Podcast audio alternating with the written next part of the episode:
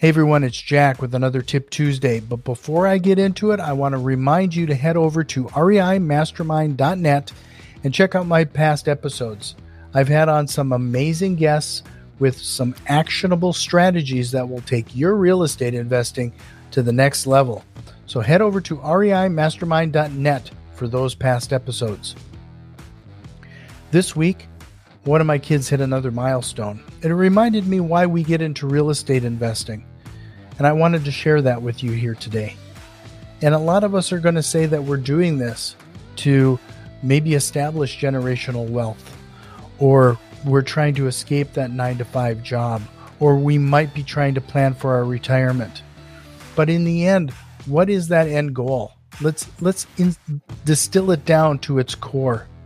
We're trying to gain back some of that time. We want time to spend with our family and friends, maybe go on that next adventure. But what I want to remind you is that while we're in the hustle and bustle that we call real estate investing, let's not miss those opportunities that are presented to us that right now, that are right there in front of us.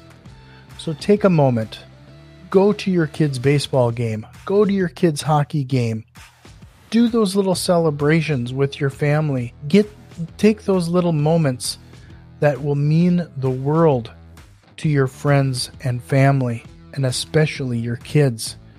The kids are going to remember those moments that you're there for them, not that time you're in that duplex working on that unit. So, that's really what I wanted to say here today. Enjoy those moments. Well, that's all I really wanted to say here this week.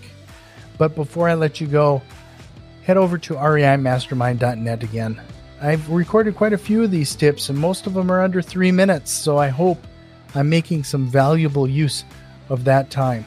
So, again, reimastermind.net, and we'll see you next time.